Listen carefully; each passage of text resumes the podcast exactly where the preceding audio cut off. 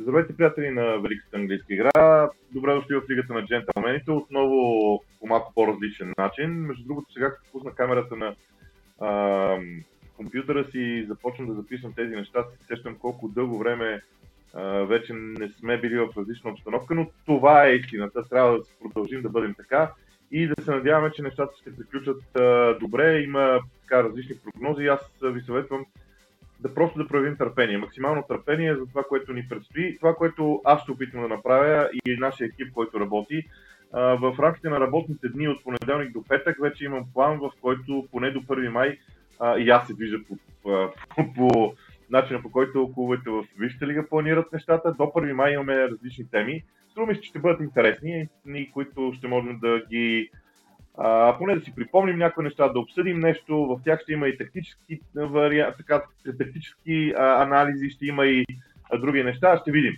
А, сега, това, което м- съм си поставил за цел в днешния ден, е да се върна в първото десетилетие на този век. Първото десетилетие на този век беше много интересно, защото а, а, ни даде възможност да видим два изключително силни отбора, създадени от Фъргюсън и Венгер – Говоря за Man United в периода 99-2001, това са три сезона, и на Арсенал.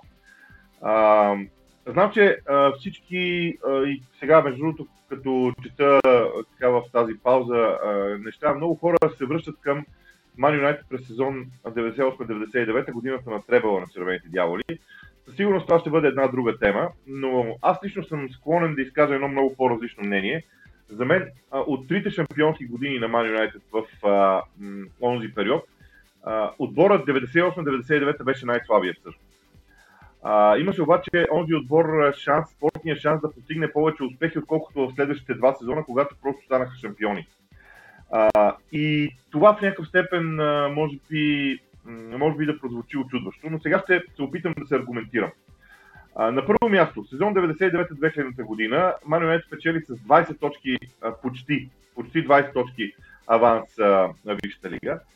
Година след това спечелиха с почти 10 точки след това изгубиха титлата срещу Арсенал 2002 година.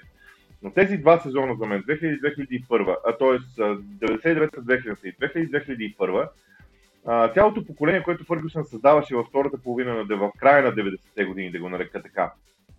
Гикс, Бекъм, Сколс, Андрю Кол, Двайт Йорк, Тери Шерингам, Солскяр, Рой Кин, всички те имаха вече опита и самочувствието на победители. Това, което Требала им даде от 99-та, е успокоението, че те са категорично отбор, който а, може да спечели във всеки един момент. Това се отрази изключително ясно в, а, този, а, в годината, особено 99-2000 година, когато те просто смазаха съперника по всякакъв а, начин.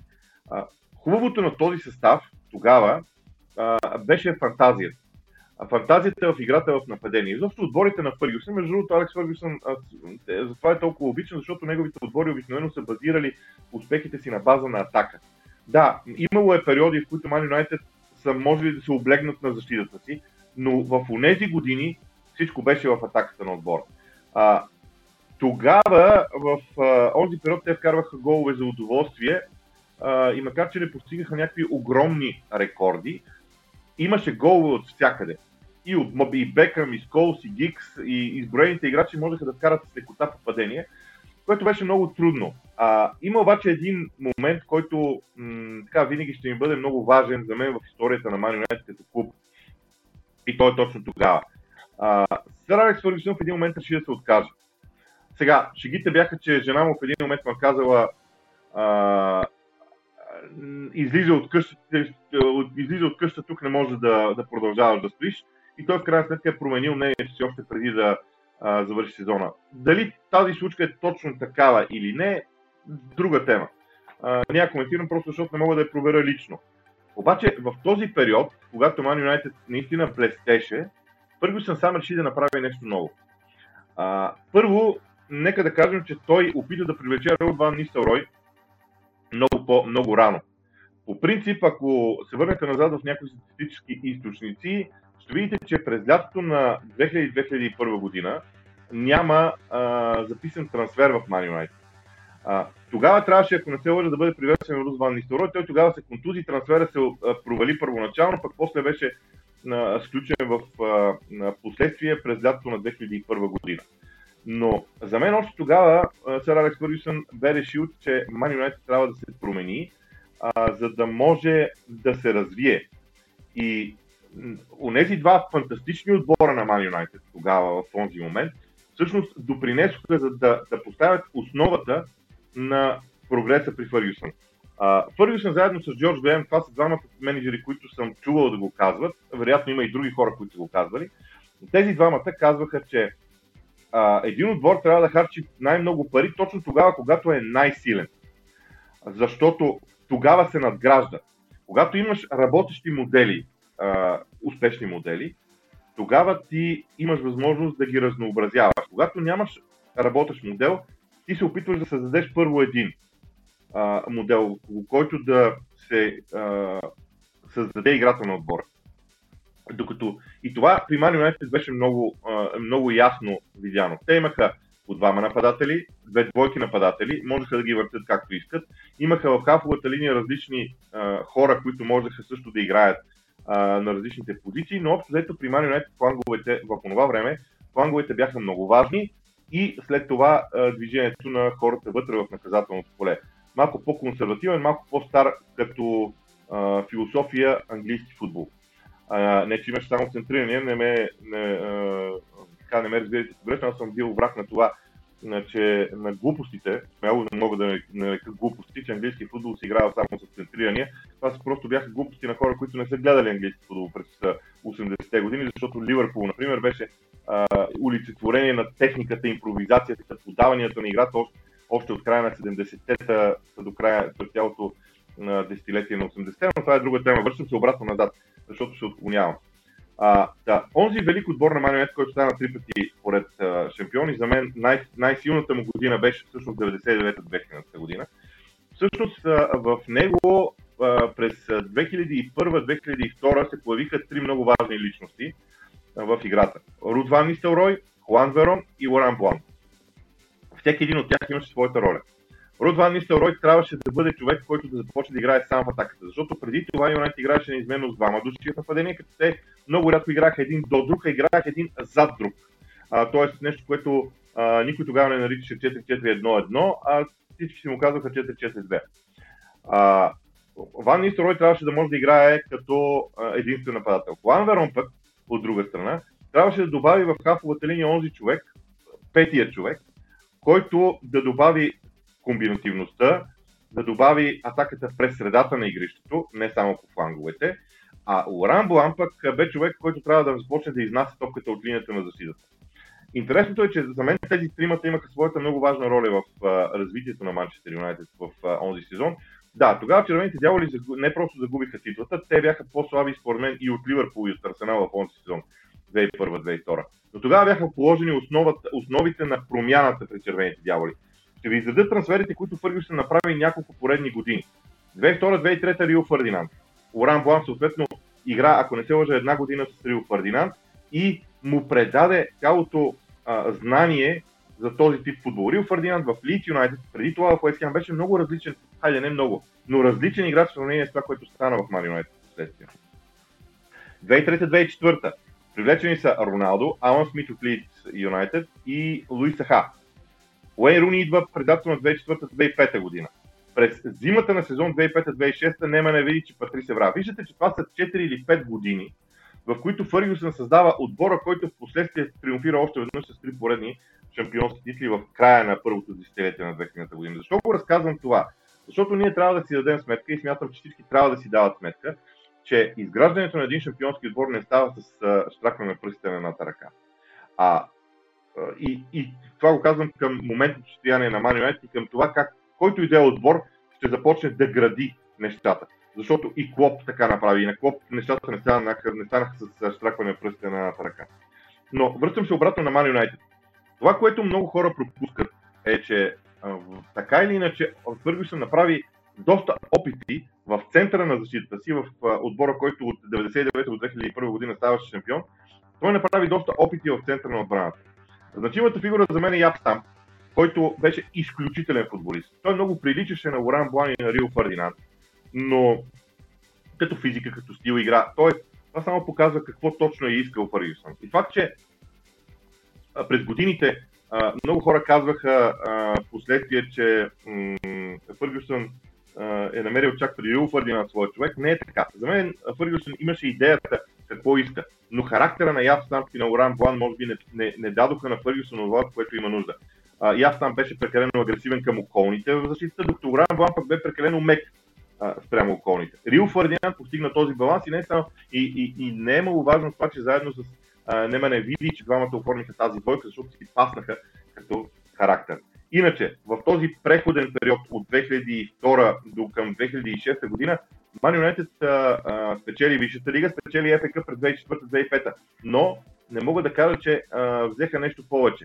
Не, че това е малко в никакъв случай, но може би а, това преболедуване на тези периоди, в които пък дойде пика на Венгерови Арсенал и на а, Челси на Мауриньо, може би оставиха на Ман Юнайтед точно тези мигове. Но аз изпълням дозина мачове на онзи отбор, който беха, беше изключителен за гледане. Победата с 6 на 1 срещу Арсенал само показа тогава колко силен е онзи отбор на Ман Юнайтед в началото на онова десетилетие, макар че в отбраната на артилеристите тогава имаше Зейнали Дупти, но като цяло играта им в нападение беше невероятна.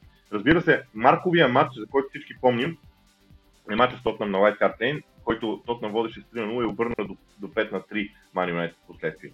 А, този матч аз до ден днешен ми е пред очите. Гледах го а, и да си призная, не виждах как на почивката нещо може да се случи. Така че да се обърне. на водещ играч е феноменален футбол тогава. И изведнъж нещата се промениха. А, този отбор на Фъргюсън умееше да прави тези неща. Да променя нещата и да се възползва от съперника, а, както се изразявахме с, с един приятел, да удря докато, докато противника просто а, вече не може да мърда а, уникален отбор наистина. А, сега, по това време пък се изграждаше а, втори отбор, а, онзи отбор на Венгер. Първо за Венгер и за отбора му трябва да кажем, че той е много по-малко контролиран, отбора им е много по-малко контролиран от Венгер. По-скоро французина даваше свобода на изразяване на футболистите си на терена и разчиташе, че техният интелект, интелект ще му достави а, успеха. Поради тази причина, когато нещата се получиха, кликнаха както трябва, всичко изглеждаше съвършено.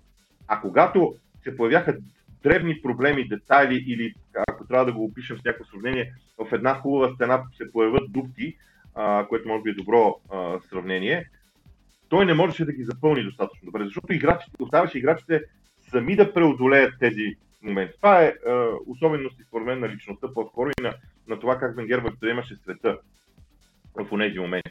Но в онзи Арсенал имаше много емоция, много страст в а, играта и не толкова усещането за машина, която прегазва съперниците.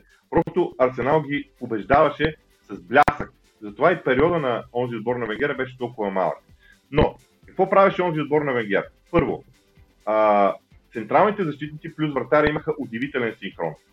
Нещо, което до ден днешен всички се опитват да постигнат в а, а, играта. А, по това, онзи отбор на Арсенал беше а, пример в много, в, а, за всички останали. Крайните защитници на Арсенал можеха да играят като крила. И Лаурен а, и Ашли Кол в ранната част от кариерите си са били атакуващи футболисти. Лаурен, например, изпълняваше в един момент дуските и го правеше изключително хладнокръвно, защото по принцип е бил а, полузащитник. А, тоест, това, което крайните защитници даваха на отбора, защо ги отличавам, естествено всички днес говорят за крайните защитници на Ливърпул, но тези двамата, те не бяха толкова агресивни, колкото са настоящите на Ливърпул. Но идеята беше, че и двамата тръгваха в атаката а, изключително елегантно, спокойно, без никакви притеснения, защото можеха да възстановят позицията си. Най-вече при Ашли Кол се случваше на това. Когато те отидат на фланговете, пък крилата влизаха навътре, заставаха до Беркамп и Енри и тези четиримата, в общия случай бяха Люнгберг, Пирес, Анри и Беркам, а, те а, можеха, всеки един от тях можеше да играе където иска на мястото на другия.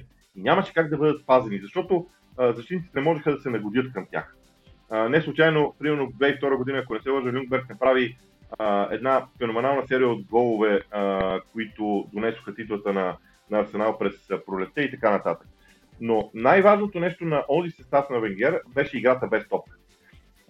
Това, което Арсенал правеше без топка, беше революция в английския футбол, защото до тогава повечето отбори, когато изгубеха топката, се връщаха обратно назад, заемаха позициите си и тогава започваха да, да, да се противопоставят на съперника. Ако се върна към Марионет, Марионет по този начин правеше едни контратаки, докато отбора се прибере. Тоест, ако приемем, че до тогава играта е имала две фази, атака и защита, Венгер а, и, и, и други менеджери, разбира се, други треньори в световния футбол са го правили, но при Венгер беше много ясно а, желанието в тези 5 секунди, когато се изгуби топката, преди противника да започне да се организира, там а, играчите на Арсенал ставаха ултра агресивни.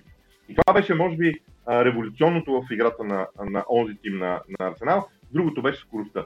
Скоростта, с която никой не можеше да се справи. В това време беше неминуемо, а, а, беше нечувано да има такава скорост. Играчите на Арсенал бяха огромни атлети, преди всичко. А, а тези атлети, на тези атлети не можеше да им се противопоставиш дори и физически. И това беше, това бяха всички предимства на Венгеровия Арсенал в периода 2002-2004, макар че там също проистекоха някои промени. И за да завършат там темата, а, не мога да не кажа, че Венгер също опита да промени състава си, подобно на това, за което говорихме при сър Алекс Фъргюсон.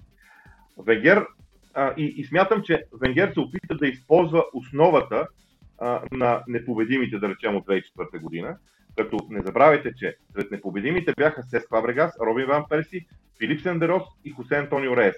Макар, че те не бяха основна фигури, основни фигури в този отбор.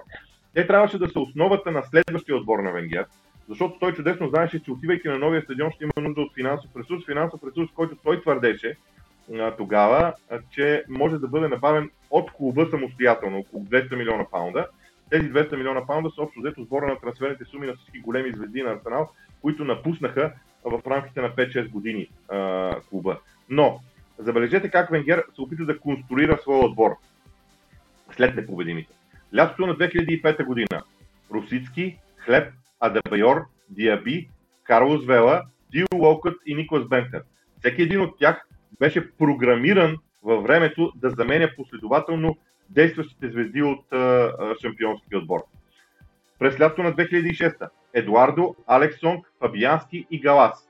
А, а, лятото на 2007 Рамзи, лятото на 2008 Насри и след това Аршавин през зимата на а, сезон 2008-2009. Тоест, всички тези имена обаче, ако ги чуем още веднъж, няма да ги изборявам, тях няма нито един централен защитник. Просто Венгер не можа, а, а, когато правиш този преход, той не можа да се справи с проблема в защитата. Дори един Филип Сендерос, който се представя между другото великолепно в един период от време, когато можеше да играе и беше трениран от Мартин Стион, това беше пролета на 2006 година, а, той не можа да се превърне в онази лидерска фигура, която всички очакваха от него. И това, което различи Венгер от Фъргюсън, че Фъргюсън имаше възможност да промени от Ябстам през Оран Блан, Дорил Фърдинанд и Немане Видис. Всеки един от тях беше много важен футболист. За някои от тях бяха платени доста сериозни суми. Мисля, че само за Немане Видич сумата не беше а, стряскаща, но и за Оран Блан естествено. Но за мен Венгер се провали в това да намери а, заместниците на отбраната. Уилям Галат не беше човек, който трябва да го, а, да го направи, още повече той дойде буквално на сила а, по, по една сделка там с Ашли Кол. Така че м- за мен това е нещо, което м- отличаваше Венгер и спря а, прогреса, защото в атака Арсенал все още беше бляскат. Все още всички признаваха, че Арсенал е един от най-добрите, ако не най-добрият отбор, когато става дума само за чиста проба нападение. Но защитата и баланса между двете неща всъщност беше големия проблем. И другия проблем на Венгеровия арсенал, който не можа да продължи съществуването си в този период, който четвърта, бяха контузиите. Всеки почти от големите играчи на Арсенал, защото аз мога да ги изборя. И Фабрегас, и Ван Перси, и Руцитки, и Хлеб, и Диаби, най-вече Диаби. Това е футболист, който аз винаги ще съжалявам за Диаби и Джак Уилшън. Страшно съжалявам, че не можах да видя силата им заради контузите, защото двамата за мен са абсолютно точно копие на, на големи футболисти преди тях в Арсенал. Но и Тил Локът, и Едуардо, и Рамзи, всички те имаха тежки контузии за много дълъг период от време. Никога този голям състав на Арсенал не можа да се събере в пълния състав, което в някаква степен също е отговорност на, на Арсен Венгер. Но аз ще ви, ще ви кажа за пропуснатите възможности на този отбор на Арсенал, втория, защото за мен той е по-интересен като процес. Непобедимите бяха съвършени. В съвършенството някакъв човек не намира, а, не намира толкова интересни факти. Но а, 2006 година финал в Шампионската лига, в който, в който Арсенал трябваше да спечели а, и беше по-добрият отбор по принцип. А, не в самия матч, защото този матч се игра 10 на 11 а, в голяма степен от а, нещата. 2007 година финал за купата на лигата пропусната възможност срещу Челси. 2008 година контузията на Едуардо срещу Бирмингам на 23 февруари, когато Арсенал води с 5 точки на цяло класирането пред Ман Юнайтед. Матчът завършва драматично 2 на 2 с изравнителен гол на Бирмингам в края. Следват 8 мача с една победа и 5 равенства, които бяха а, директен психологически срив на този Арсенал, просто защото Венгер не можеше а, да държи под контрол отбора си завързан и ще му каже не ме интересува тази контузия, не я преживявайте, ние трябва да продължим. Не, Венгер се подаваше на тези емоции. А, въпреки цялата си гениалност в футболно, в футболно отношение, той психологически не можеше а, да контролира така деспотично отборите си. И това му отне много. А, да не говорим за драматичния четвърт финал в Шампионската лига с Ливърпул, реванш, от който до ден днешен ми се струва един от най-хубавите мачове, които някога а, а, така съм а, наблюдавал като противопоставяне между две различни философии. Между другото, Ливърпул на Бените е една много хубава тема от втората половина на, на това десетилетие. 2009 година контузията на Ара Рамзи срещу Сток Сити пак на 27 февруари, в края на февруари, когато Арсенал е в топ 3 в рамките само на две точки събрани отборите на Ман Юнайтед, Челси и Арсенал. А 6 кръга преди края през април разликата пак е 3 точки в рамките на тези три състава и тогава Арсенал се сгромоляса, просто защото нямаше вдъхновението. Но тези психологически сривове на Венгерови Арсенал бяха най-големия проблем за мен, а, от който той така и не можа да се, а, да се отърси. А, така че а, исках да, да говоря за тези два клуба през това десетилетие, защото те са част от а, една голяма ера в играта. И ми се струва, че трябваше да бъдат проследени точно като процеси. Защото м- едно нещо не, не може да бъде оставено и затворено от до. Той има своето пред, а, как да кажа, а, има години, които го предхождат, които го обославят и години, които идват след това. За мен историята на тези два отбора а, изключително силни.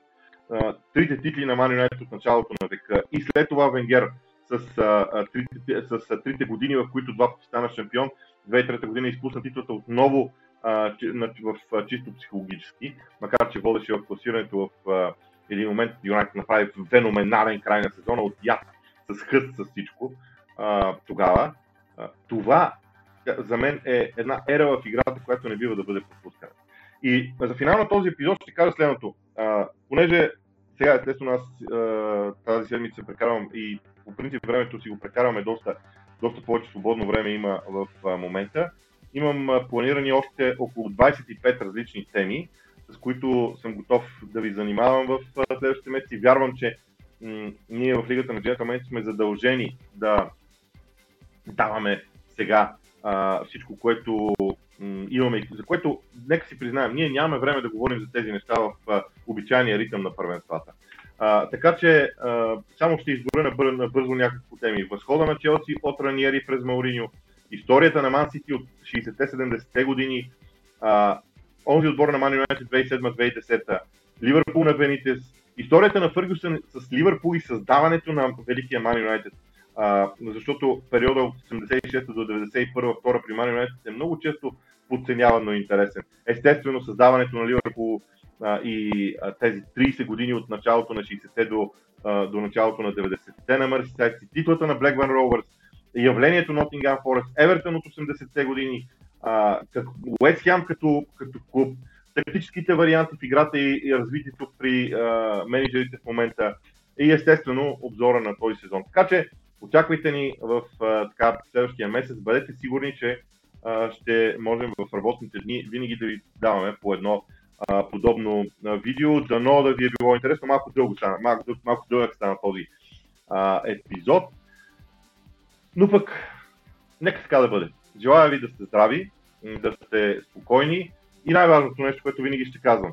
Всеки един човек от нас трябва да мисли да мисли какво прави и как неговите действия се отразяват на всички останали а, близки или пък дори не чак, чак толкова близки хора. Виждане от мен. До следващия път. Днес е четвъртък, така че в утрешния ден ще направим традиционния лайв в 19 часа в Facebook, както го правим по, по традиция.